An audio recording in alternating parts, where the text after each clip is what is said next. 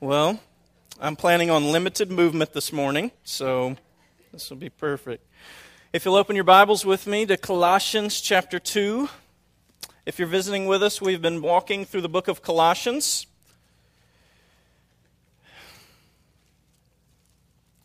And as we begin, I want to uh, just to remind you of a few things that, that Paul has said, whether you know it or not. Where we begin this morning in Colossians chapter 2, verse 6 is just past the introduction. Paul is now getting to the body of the letter. This morning, uh, we'll get to the first imperative that Paul gives to the people at Colossae, and he will say to them, Therefore. Now, what do you ask when you see a therefore?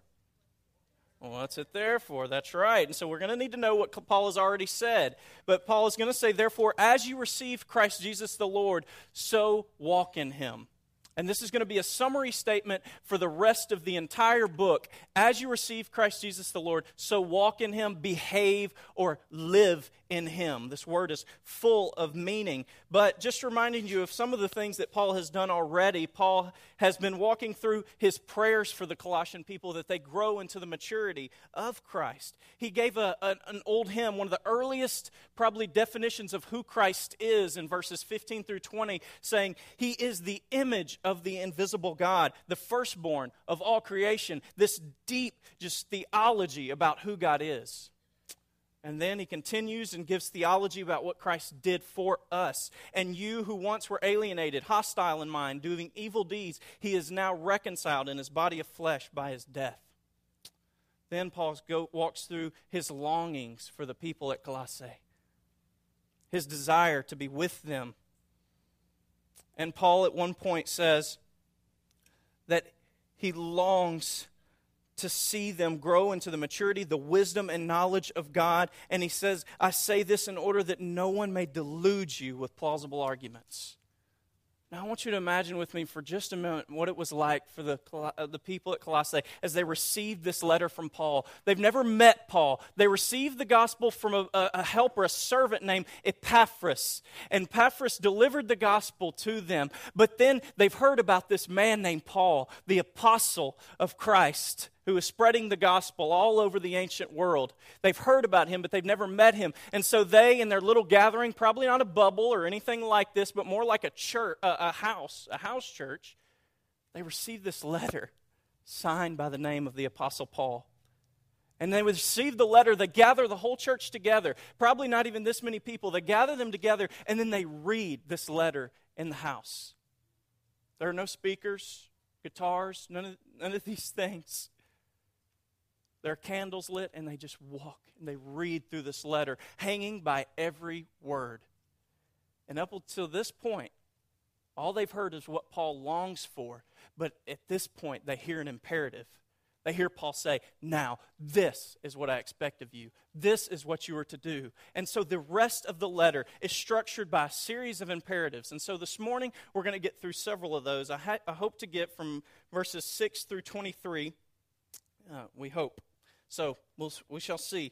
But let's, let's begin in uh, verse 6, and if you'll stand with me, and we'll read this passage together.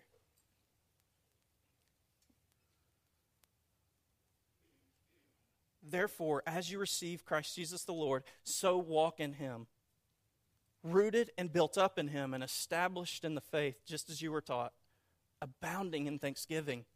See to it that no one takes you captive by philosophy, empty deceit, according to the tra- human tradition, according to the elemental spirits of the world, and not according to Christ.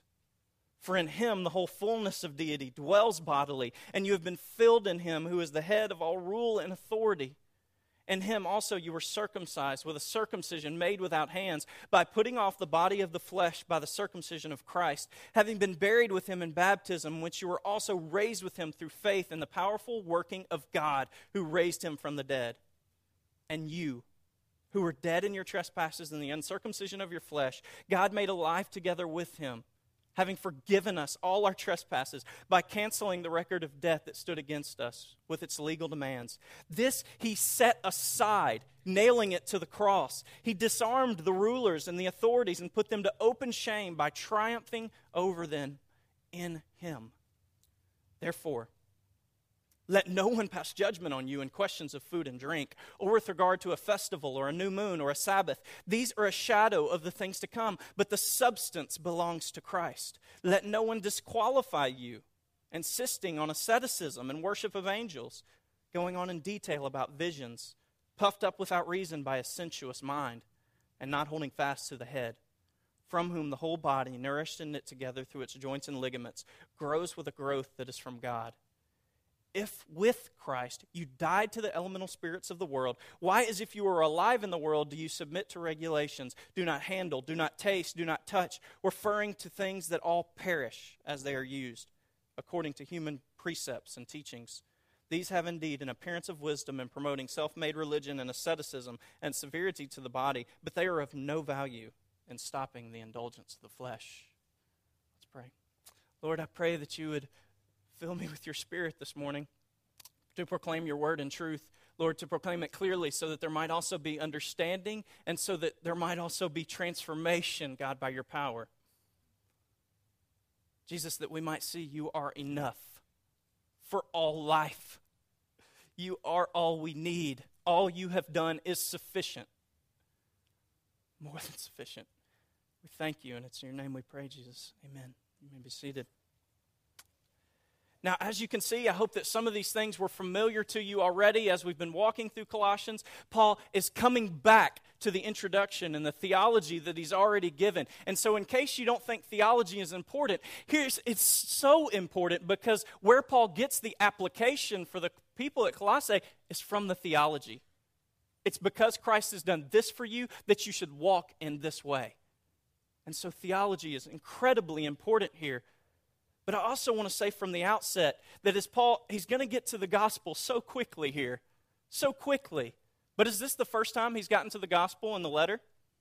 Is it? No. Landon did an entire sermon simply on what God has done for us already uh, in Colossians. And so it's here that I want to say the reason Paul mentions the gospel so much is because it's the foundation of all true life. It's the foundation of all true existence that God created, that man rebelled, but that God is inviting all to himself because of his son's sacrifice on the cross. If you don't accept this, if you don't begin life with saying, Christ, Christ died for me, if you don't begin with this, you're on the wrong track already. Already. And so, this is the foundation of all life. And so that's why Paul is getting to it so quickly in everything that he says. As we begin in verse 6, I, I want to just prepare you. A lot of this terminology is just loaded with meaning. And so we're going to have to get a little bit into the what the words mean. But uh, so just be prepared. Just bear with me. So, as you receive Christ Jesus the Lord, so walk in him. The first point is going to be as you started, continue. As you started, continue, right? If you're taking notes, that's the first point. The Colossians recognized and submitted to Christ as Lord. They received. Now, this, this word receive in the New Testament, it's also used to talk about a man who receives his wife into his home. He rejoins with her, and it's that biblical meaning of becoming one flesh. And so, when we often talk about receiving Jesus, we think of we receive Jesus into our hearts when we pray the prayer of salvation. But the problem with that is that Paul says just very clearly, placing emphasis on the word Lord, you receive Christ Jesus as Lord.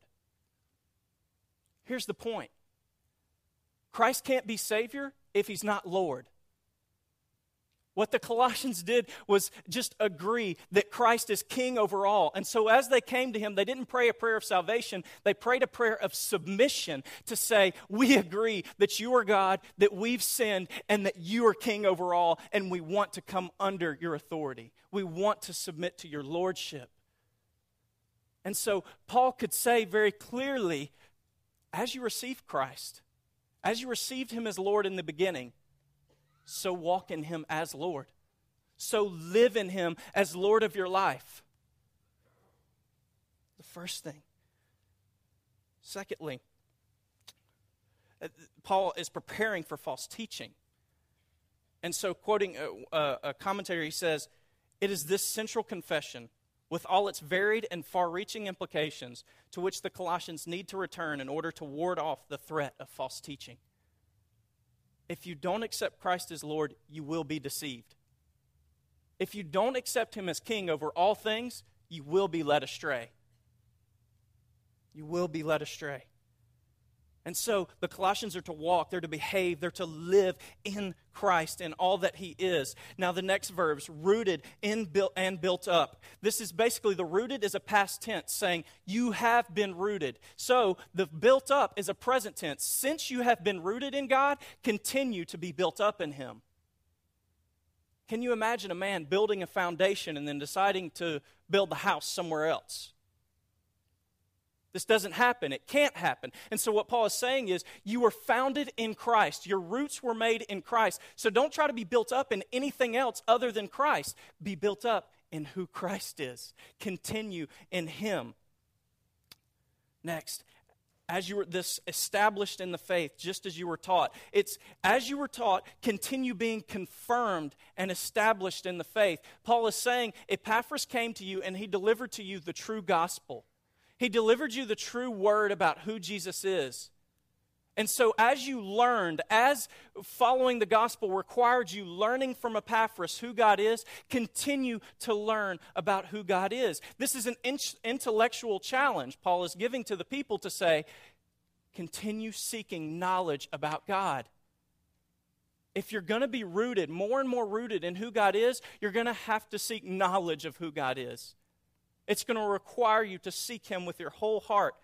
And so, just a few ways that this happens to be established in God, to continue to grow in Him, is godly fellowship. All these used in this passage are plural.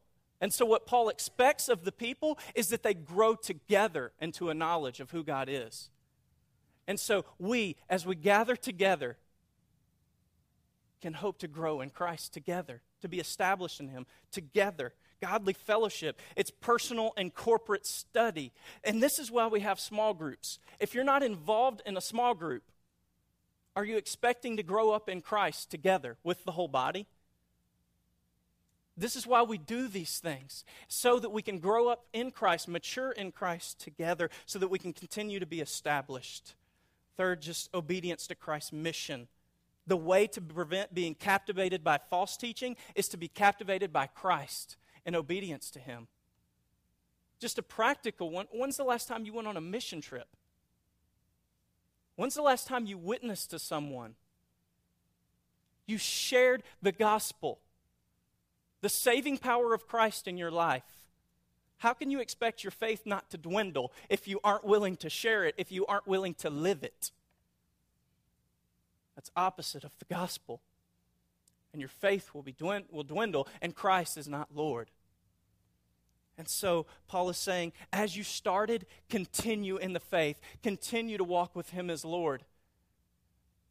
Uh, if we uh, expect to be able to just pray a prayer of salvation and then just go on in life and be able to say that Christ is Lord, this is, this is entirely foolish.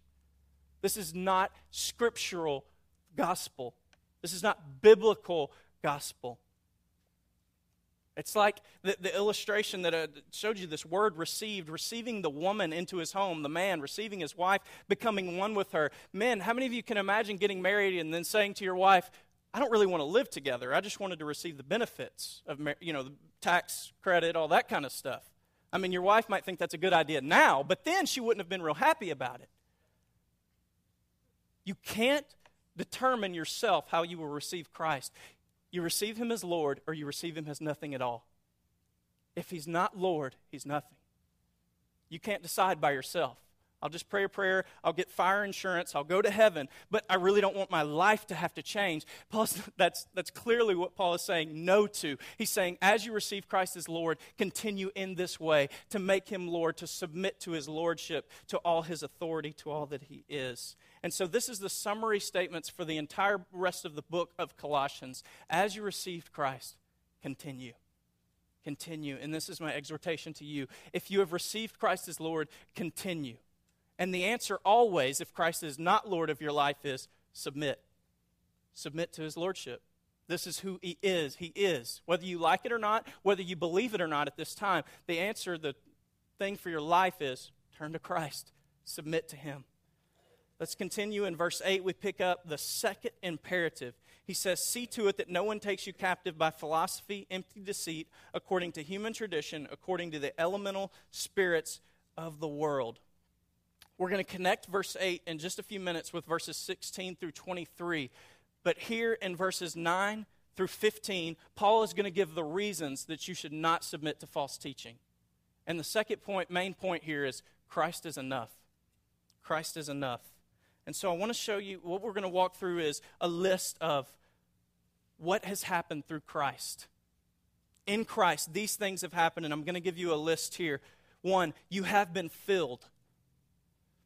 You have been filled in verse 9 through 10 For in him, this is in Christ, the whole fullness of deity dwells bodily, and you have been filled in him who is the head of all rule and authority. See Paul's use of words here. Christ is the fullness of deity. You have been filled in him. And so the one who is the fullness of the deity has filled you, and thereby you have full access to God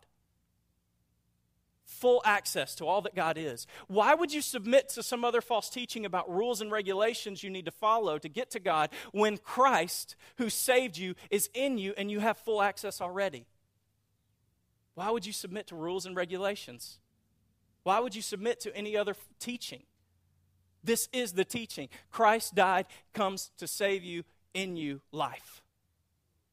Why would you submit to anything else? Next, you have been set free from sin through his circumcision of your heart. Some of these false teachers were coming in and saying, You need this other religious marking. You need to set rules up so that you can keep yourself from following the flesh. And so, what Paul's going to say is, Christ circumcised your heart, making you free from the flesh. You don't have to have the rules to get to God. God made you His by His own circumcision of your heart. And so, what you really need is just Christ, which He's already done. He's already done. Next, you have been raised from death caused by your sin. God came and He raised you. Next, your sin, which was a debt you owed to God, Christ has paid for. I want to elaborate on this much more. It says in verse 13, You who were dead in your trespasses and the uncircumcision of your flesh, God made alive together with him, having forgiven us all our trespasses by canceling the record of debt that stood against us with its legal demands. This he set aside, nailing it to the cross. This set aside, it's like a legal document of a debt you owed, and it's just erased. It's completely done away with. Then, when it says that he nailed it to the cross, you remember when Jesus was crucified, he had something nailed over him. Does anyone remember what that said? Jesus, King of the Jews. When the cruci- during crucifixion, they would nail something over the people who were being crucified to justify their death, to say, this is what they did. And so basically, it was this man claimed to be King of the Jews. But as all of us know, it was just a, an attempt to justify. Jesus' death was never truly justified. But what Paul is saying here is that God nailed your sins to the cross. And so what was actually over Jesus' head was your sins. This is what justified his death was your sins.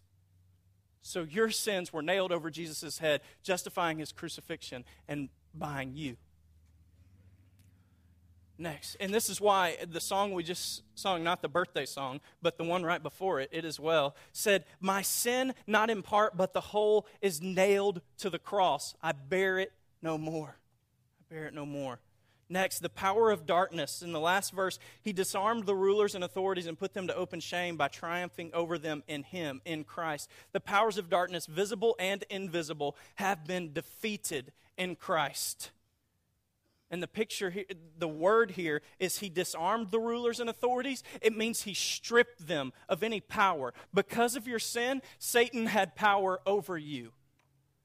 But it says when Christ died, as his clothes were stripped by the Roman authorities, Christ was stripping the power from the devil over you. Every satanic force, every demon, all these things, Christ has removed any power they had over your life because he gave you life, because he bought you, because he made you his own. And so the false teachers were coming in and they were concerned. They were uh, ridden with guilt because they didn't know what forgiveness felt like. And so they were concerned about these outside forces. And you see this a lot if you go to foreign countries. It's called animism, and they think that the rock has life in it or, or demons. And sometimes there are evil spirits in these places.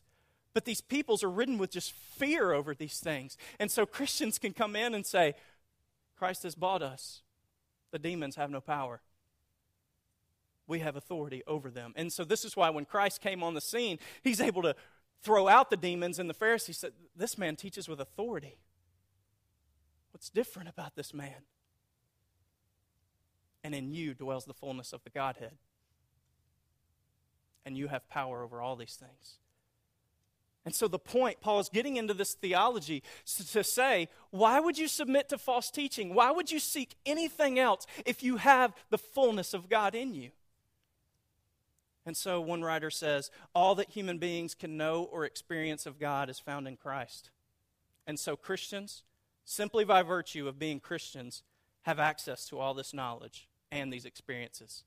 You're going to see these false teachers seeking experiences, these, these vivid uh, dreams and things, and boasting about these as their ability to access God. And what we're saying here is Christ is all you need to access God. Don't seek anything else. He is the fullness of the experience. And so, as you worship this morning, you're experiencing all you need. And so, what we want to say is if you're feeling like you're not getting enough of God, it's not because Christ isn't enough. If you're seeking more and you feel like you're not getting, it's not because Jesus is not enough. Maybe you're seeking in all the wrong places. And where you need to remain, where you need to continue, is simply in Christ and all that He's done for you. Now, moving on to verses 16 through 23. We've said, as you began, continue.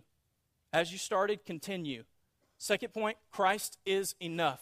The third thing is going to be watch out for insiders and religious people. Watch out for outsiders and religious people. Verse 8 and 23, uh, 16 through 23 are connected. I'm going to remind you. Verse 8, see to it no one takes you captive. The picture here is that they lead you away as a, a prisoner of war. They've come in, they've presented these things to you, and then they put you in the cuffs. And by these philosophies and these foolish teachings, they drag you away, away from Christ. Excuse me. So see to it no one takes you captive by philosophy, empty, empty deceit according to human tradition, according to elemental spirits of the world, not according to Christ. Verse 16 through 23. Therefore, let no one pass judgment on you in questions of food and drink, or with regard to a festival, or a new moon, or a Sabbath these are a shadow of the things to come, but the substance belongs to Christ. Let no one disqualify you, insisting on asceticism and worship of angels, going on in detail about visions, puffed up without reason by a sensuous mind, and not holding fast to the head, from whom the whole body, nourishing it together through its joints and ligaments, grows with a growth that is from God. Galatians 4 9, Paul is very passionate about this false teaching. If you remember, we walked through Galatians several months ago, but Paul said to the people at Galatia, Galatia who were being told that they had to be circumcised to be believers, true believers, Paul says to them, Now that you have come to know God, or rather to be known by God, how can you turn back again to the weak and worthless elementary principles? Remember that word? It's been said twice here of the world, whose slaves you want to be once more. The point here is if you submit to rules, if you submit to these rules of do not taste, do not touch, you're submitting to the world and not to Christ. This is not Christ. Now, also want to remind you, Paul doesn't mind people who choose not to eat certain foods or drink certain things. That's very clear. If you want to write down Romans 14, write that down and go read that after this. But what Paul says is if people choose to not eat or drink certain things, that's fine. But what Paul is concerned about is people who would say, in order to walk with Christ, in order to be a believer, you have to not eat this and not drink this. What Paul is concerned about here is people saying this is an obligation, this is something you must do. He absolutely desires self control. He absolutely desires us to walk according to conscience, to love others, and to not uh, do something that would make them, them stumble. But what Paul is getting at is these people who are coming along and saying, if you want to be a true believer, you have to submit to these regulations. You have to, to submit to these things. And so, outsiders and religious people, here's what they do two things. They add to Christ rules and experiences as their way to God. They add to Christ rules and experiences as their way to God. Attendance of things. Let no one pass judgment on you in questions of food or drink, regard to a festival, new moon, Sabbath the, the food, the drinking, these things. These things are a, uh, the substance belongs to Christ. They also destroy the church. You see in verse 18, let no one disqualify you, insisting on asceticism and worship of angels. Uh, and then down at the bottom, 19, not holding fast to the head, from whom the whole body, nourishing it together through its joints and ligaments, grows with a growth that is from God. These people destroy the church through unnecessary and harsh judgment. They seek to discredit the faith of others based on these rules. And so, if people come to you and they seek to discredit your faith because saying you don't do this, that's a, that's a sign. That's a bad sign. If people attempt to add rules to the faith that aren't mandated by God's word, that's a sign. We don't walk in that. That's not true faith. And so these people, if they add to Christ and they destroy the church, now, verses 20 through 23, Paul brings it back to the people themselves. And he says, Watch out for yourself. And 20, if with Christ you died to the elemental spirits of the world, why, as if you were still alive in the world, do you submit to regulations? Do not handle, do not taste, do not touch, referring to things that all perish as they are used according to human precepts and teachings. These have an appearance of wisdom and promoting self made religion and asceticism and severity to the body, but they have no value in stopping the indulgence of the flesh. Paul says, Watch out for yourself. Watch out for religious syncretism. What Paul's saying here is watch out for when you try to combine Christ with these other rules and things like that. Syncretism is when we take our faith and we attempt to combine it with things of the world and try to make it better. And Paul is saying that's not Christ at all. And so the question is are you one of these religious people? Have you attempted to combine Christ with other things? Uh, just this week, we were talking to uh, someone who goes to church here in the city, and he started talking about karma and how karma was going to work out for these girls who were saying something bad and then him. Karma is not Christ. Even if we look at the world and we say, if this happens, this works out, if this happens, this works out, it, that's not the fundamental principle of Christ. Christ governs all things. And so if you're attempting to combine your faith with anything else of the world, you're de- denying, you're wrecking your faith in Christ. You're not saying Christ is Lord. So, the last thing here, Paul says these things have, these rules, these regulations have no value in stopping the indulgence of the flesh. And here's where Paul turns things on its head. Because flesh, this word is often just to talk about the skin. And so, but what Paul's trying to say is the flesh is not just your outward actions, but it's your heart. And so we're reminded here of what Jesus said. If you've hated your brother in your heart, you've sinned already. If you've had adultery in your heart, you've sinned already. And so, what Paul's saying is these rules and regulations, they may help you outwardly, but your heart is still a wreck. These rules and regulations can't stop the indulgence of the flesh. And so that's why Paul says earlier that God has come and he has circumcised your heart.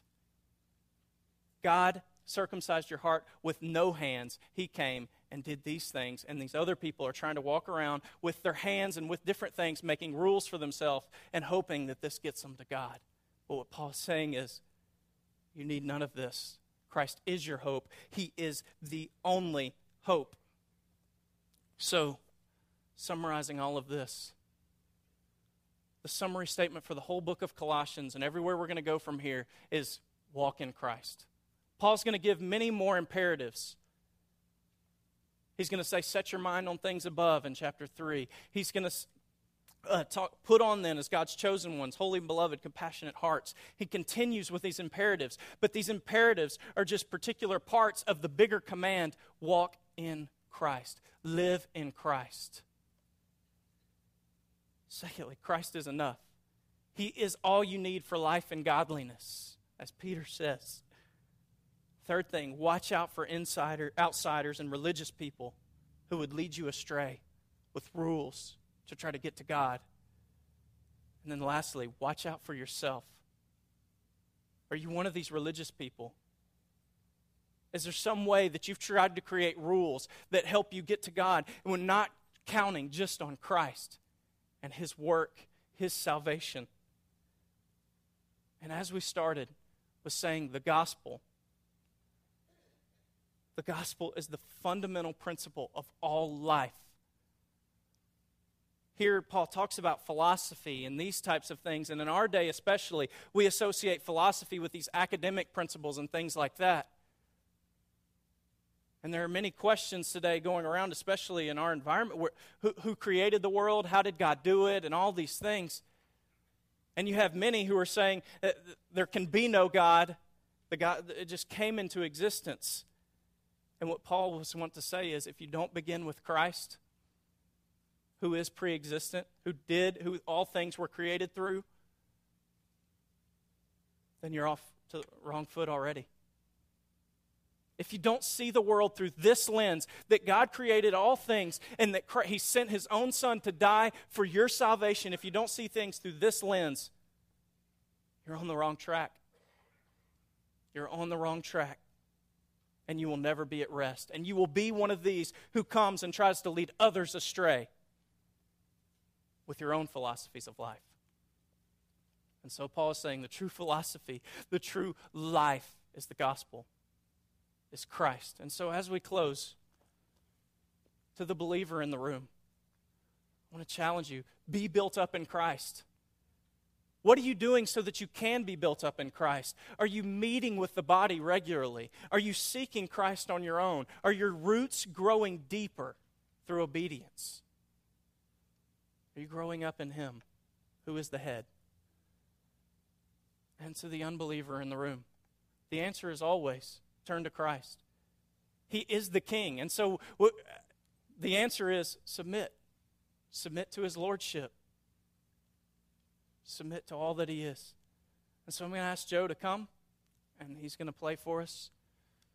And I want to give you an opportunity if you'd like to come, if you want to talk after the service, whatever that may be, I want to give you the chance just to respond. Lord, we thank you for your kindness again, that you've sent your Son and that he is sufficient for all things. Lord, that in this life, when we have questions about um, how to relate to people, Lord, how to lead our families, all these things, all these questions, the answer is in you. The answer is in your love and your deep sacrifice. The answer is in your forgiveness, Father, and your expectation that we would forgive as you have forgiven. Lord, may we be built up in you. Lord, I pray for those in here who might not know you, Lord, who may have tried to set up rules and regulations thinking that these things can get them to you. Lord, I pray that you would convict their hearts and that they would know that your salvation is the only thing that can give us life and that we need nothing else. Lord, may your truth speak to our hearts. We thank you, Father. It's in your name we pray. Amen.